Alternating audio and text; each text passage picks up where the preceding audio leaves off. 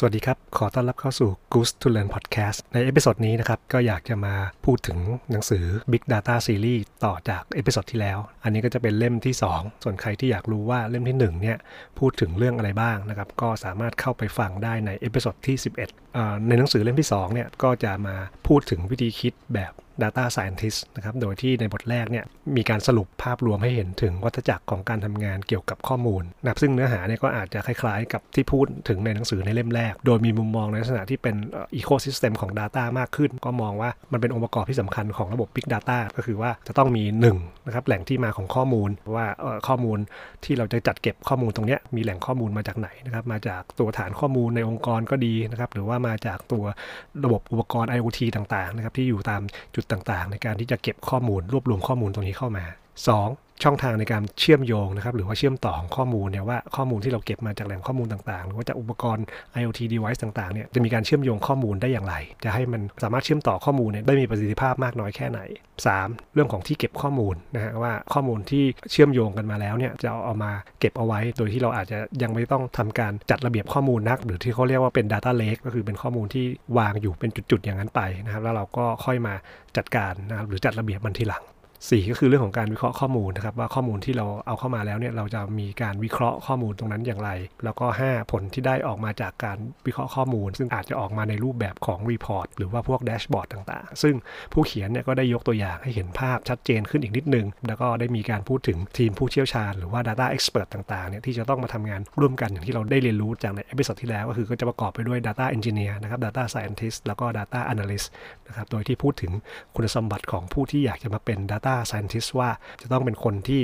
เป็นคนช่างสังเกตนะครับ ชอบตั้งคำถาม ชอบติดตามข่าวสาร แล้วก็ใช้เทคโนโลยีนะฮะสามารถใช้ทูลได้หลากหลาย ก็รวมถึงการสื่อสาร หรือว่าสามารถอธิบายผลงานเนี่ยให้ผู้อื่นเข้าใจได้นะไม่กลัวความผิดพลาด แล้วก็ไม่ย่อท้อต่ออุปสรรคเพราะว่างานทางด้าน Data Scientist เนี่ยบางครั้งเนี่ยมันอาจจะต้องเจอกับอุปสรรคต่างๆ มากมายนะครับอาจจะเจอปัญหาเรื่องของการตีโจทย์นะครับเรื่องของการตีความหรือว่าการสร้างโมเดลเองก็แล้วแต่ซึ่งทักษะเหล่านี้จะต้องค่อยๆ ฝึกฝนนะครับจนเกิดเป็นความชำนาญ หรือว่าเกิดเป็นประสบการณ์ในการทำงานเกี่ยวกับข้อมูลทั้งหลายเหล่านี้นะฮะเนื่องจากโลกเราเนี่ยนะครับมีการแข่งขัน แล้วก็มีการเปลี่ยนแปลงอย่างรวดเร็วทำให้การทำงานของ Data Scientist เนี่ยจะต้องถูกฝึกให้ทำงานเนี่ย พร้อมต่อการเปลี่ยนแปลงได้อยู่ตลอดเวลานะครับวิธีการทำงานแบบหนึ่งที่ในหนังสือนี่เขายกตัวอย่างขึ้นมา ก็คือเรื่องของการทำงานแบบอาจารย์เป็นแนวทางในการทำงานที่ทำให้เกิดงานที่มีผลลัพธ์ออกมานะครับได้รวดเร็วเป็นกระบวนการที่สั้นๆ แล้วก็นะครับมีความพร้อมต่อการเปลี่ยนแปลงนะครั้งนี้ก็ขึ้นอยู่กับมุมมอง แล้วก็วิสัยทัศน์ของผู้บริหารในองค์กรรวมถึงวัฒนธรรมในองค์กรด้วยเพราะว่าบางครั้งเนี่ยการทำงานแบบอาจารย์เนี่ยนะครับก็อาจจะไม่ได้เหมาะกับทุกองค์กรเสมอไป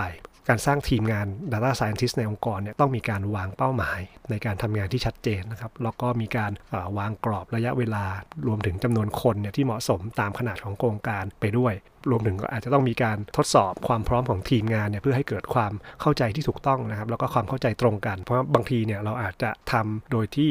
มีความเข้าใจผิดในเรื่องของเป้าหมาย หรือว่าวิธีการต่างๆ ในการทำงาน ทีนี้บางครั้งเนี่ยการเอาซอร์สงานให้กับที่ปรึกษา หรือว่าผู้ที่เชี่ยวชาญโดยตรงเนี่ยก็อาจจะเป็นอีกทางเลือกหนึ่ง ในการทำโปรเจกต์เกี่ยวกับทางด้าน Data Science เหมือนกัน ทีนี้ผู้เขียนก็ได้เริ่มอธิบายนะครับเจาะลงไปในรายละเอียดต่อไปว่ากระบวนการในการทำ Data Science เนี่ยในแต่ละขั้นเนี่ย รือเรียกว่าเป็นแนวทางในการวิเคราะห์ข้อมูลเนี่ยจะมีอยู่ด้วยกัน 6 ขั้นตอนนะครับ โดยที่จะเริ่มจาก 1 การทำความเข้าใจในธุรกิจนั้นๆ ว่าถ้าเราทำธุรกิจเนี่ยเราจะมาวิเคราะห์ข้อมูล เราจะมาทำโมเดลของข้อมูลตรงนี้เราต้องทำความเข้าใจในเรื่องเป้าหมายของธุรกิจที่ชัดเจน ว่าธุรกิจนี้ต้องการเป้าหมายจากการใช้ข้อมูลนั้นๆ อย่างไร แล้วก็2นะครับการทำความเข้าใจเกี่ยวกับข้อมูลว่าข้อมูลที่เราได้มานั้นเนี่ยเป็นข้อมูลลักษณะประเภทไหนมี attribute หรือว่ามีองค์ประกอบของข้อมูลเนี่ยต่าง เป็นอย่างไรนะครับแล้วมันเกี่ยวข้องอย่างไรบ้างตัว attribute ตัวไหนที่สามารถที่จะเอามาใช้งานได้ตัวไหนที่ไม่สามารถใช้งานได้ จากนั้นก็คือข้อ 3 ก็จะทำการเตรียมข้อมูลให้พร้อมที่สำหรับใช้ในการสร้างโมเดล ซึ่งการเตรียมข้อมูลเนี่ยก็จะเป็น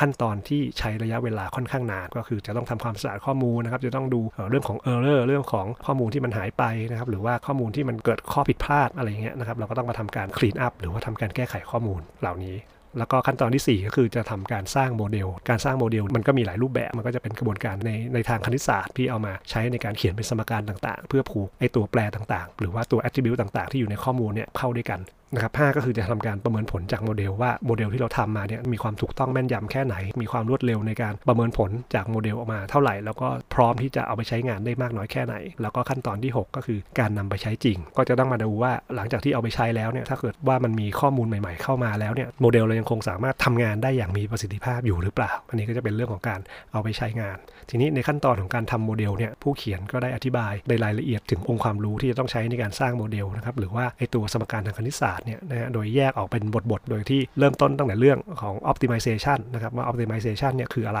ใช้อย่างไร แล้วก็ยกตัวอย่างให้เราเห็น แล้วก็การใช้สถิติพื้นฐาน การใช้พวก descriptive statistic ต่างๆ ในการวิเคราะห์หรือว่าในการทำโมเดลนะฮะหรือว่าการทำ machine learning แล้วก็การใช้อัลกอริทึมแบบต่างๆนะครับนะโดยทั้งหมดเนี่ยจะเป็นสมการคณิตศาสตร์พื้นฐานเพื่อใช้ในการอธิบายเรื่องต่างๆ เพราะฉะนั้นเนี่ยผู้ที่อยากจะศึกษางานทางด้าน Data Science เนี่ยนะครับก็ควรที่จะทำความเข้าใจพื้นฐานคณิตศาสตร์เหล่านี้เป็นอย่างดีแล้วก็ในส่วนบทสุดท้ายเนี่ยจะพูดถึงเรื่องของการประเมินผลจากโมเดล พูดถึงเรื่องของวิธีการทดสอบระบบ แล้วก็การนำไปใช้งาน แต่ที่สิ่งที่สำคัญในขั้นตอนของการประเมินผลเนี่ยก็คือการหาความแม่นยำความถูกต้อง แล้วก็ความเร็วในการประมวลผล เป็นสิ่งที่ตอบสนองความต้องการหรือเป้าหมายของโครงการ นะครับสิ่งที่สำคัญใน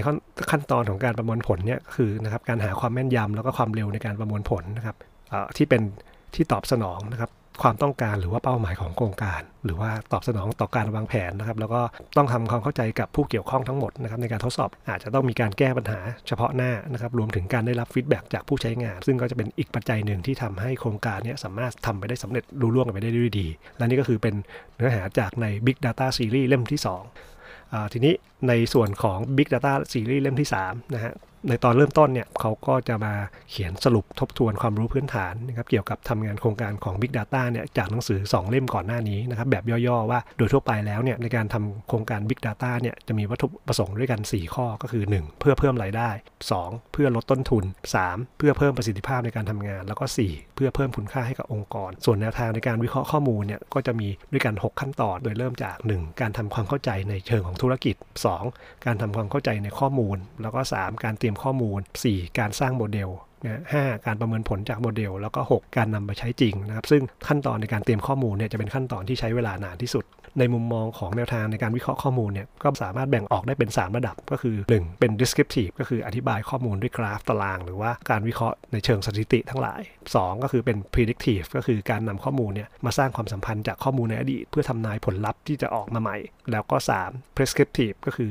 การสร้างสมมติฐานหรือว่าโมเดลที่คิดขึ้นมาใหม่ เพื่อหาผลลัพธ์ใหม่ที่ไม่เคยมีในอดีตมาก่อน แล้วก็ผู้เขียนก็ได้พูดถึงเรื่องของโมเดลต่างๆ ประเทศต่างๆ ที่จะใช้ก็คือ เช่น ก็จะมีเรื่องของความน่าจะเป็นนะครับเรื่องของสถิติ การหาจุดที่เหมาะสม หรือว่า optimization การใช้ตัว Machine Learning โดยที่มีอัลกอริทึมที่ใช้บ่อยๆ ก็จะได้แก่พวก Classification นะครับ Regression Clustering Co-occurrence นะครับ Grouping แล้วก็ Similarity Matching อะไรพวกนี้ โดยในการวิเคราะห์ข้อมูลเนี่ย จะต้องคำนึงถึงองค์ประกอบของข้อมูล 5 อย่างก็คือ 1. แหล่งที่มาของข้อมูลหรือว่า Data Source 2. ช่องทางในการเชื่อมโยงข้อมูล หรือว่าการเชื่อมต่อของข้อมูล เรียกว่า Data Gateway 3. ที่เก็บข้อมูลหรือว่า Data Storage 4. การวิเคราะห์ข้อมูลหรือว่า Data Analytics แล้วก็5นะครับผลลัพธ์ที่ได้ออกมาจากการวิเคราะห์ข้อมูลหรือว่า Data Report หรือว่าการ Take Action ต่างๆ หรือว่าการเอาไปใช้จริง ซึ่งนั้นก็จะเป็นเนื้อหาที่สรุปจากหนังสือ 2 เล่มแรก ส่วนเนื้อหาที่เหลือเนี่ยของในเล่มที่3เนี่ยนะครับก็จะเป็นการยกตัวอย่างถึงการวิเคราะห์การใช้ Big Data นะครับในหมวดหมู่อุตสาหกรรมต่างๆนะครับเริ่มตั้งแต่ Retail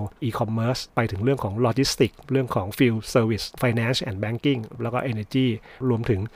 งานทางด้านอื่น ๆ ที่มันไม่รวมอยู่ในหมวดหมู่เหล่านี้ เช่นพวกงานสายการบินนะครับงานการเกษตร การสร้างพวกเมืองอัจฉริยะโรงพยาบาลแล้วก็สาธารณสุขต่างๆนะซึ่งก็จะใช้ขั้นตอนในการวิเคราะห์ข้อมูลเนี่ยหขั้นตอนข้างต้น ซึ่งในแต่ละเคสเนี่ยก็จะมีบทสรุปที่บอกถึงตั้งแต่ชื่อของโครงการนะครับวัตถุประสงค์ที่จะทำข้อมูลที่ใช้ผู้ที่เกี่ยวข้องโมเดลที่ใช้นะรวมถึงระยะเวลาของโครงการ ก็เรียกได้ว่ามันเป็นตัวอย่างที่หลากหลายนะครับที่ทำให้เห็นรายละเอียดชัดเจน แล้วก็ครอบคลุมทุกกลุ่มอุตสาหกรรมเลยทีเดียว หลังจากการที่ได้อ่านหนังสือ Big Data Series ทั้ง 3 เล่มเนี่ยก็ทำให้รู้สึกได้เลยว่าสามารถที่จะเข้าใจแล้วก็เรียนรู้กระบวนการทำงานเกี่ยวกับโครงการ Big Data เนี่ยแล้วก็เข้าใจบทบาทหน้าที่ของ Data Scientist มากขึ้นเยอะเลยนะครับ ที่เหลือก็คงจะเป็นการประยุกต์ แล้วก็นำเอาความรู้และประสบการณ์ที่ได้จากการอ่านหนังสือทั้ง 3 เล่มนี้ไปปฏิบัติไปลงมือทำจริง เพื่อให้เกิดเป็นประสบการณ์ในการทำงานจริง ๆ ต่อไปนะเพราะว่าถ้าเราอ่านแล้วเราไม่ไม่เอาไปทำเนี่ยนะครับมันก็ไม่มีประโยชน์รายละเอียดหนังสือทั้ง 3 เล่มนี้มีมากจริงๆนะครับแล้วก็เรียกว่า ความหนารวมกันของหนังสือทั้ง 3 เล่มเนี่ยก็